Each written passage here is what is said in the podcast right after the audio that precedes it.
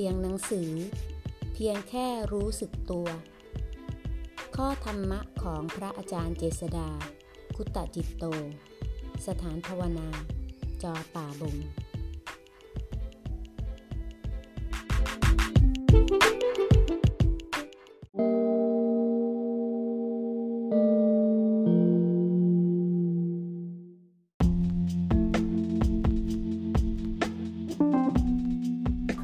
หน้า 103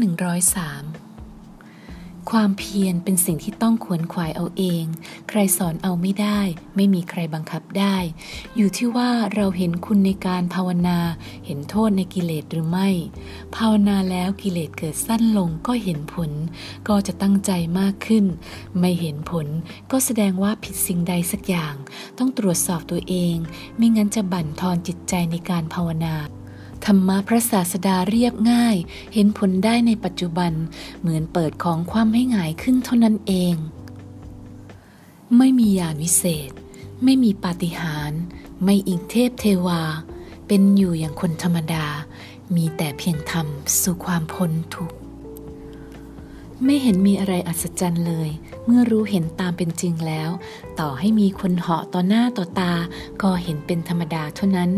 เกิดมากี่ครั้งก็มีเรื่องพวกนี้ตลอด ต่อให้เห็นทั่วทั้งจักรวาลในชั่วขณะจิตยังเฉยๆ ไม่เหมือนรู้กายใจ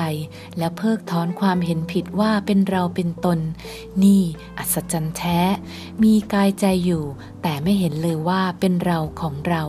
เป็นสิ่งมีได้ในพระศาสนาเท่านั้น นี่อัศจรรย์แท้ๆ อัศจรรย์โดยธรรม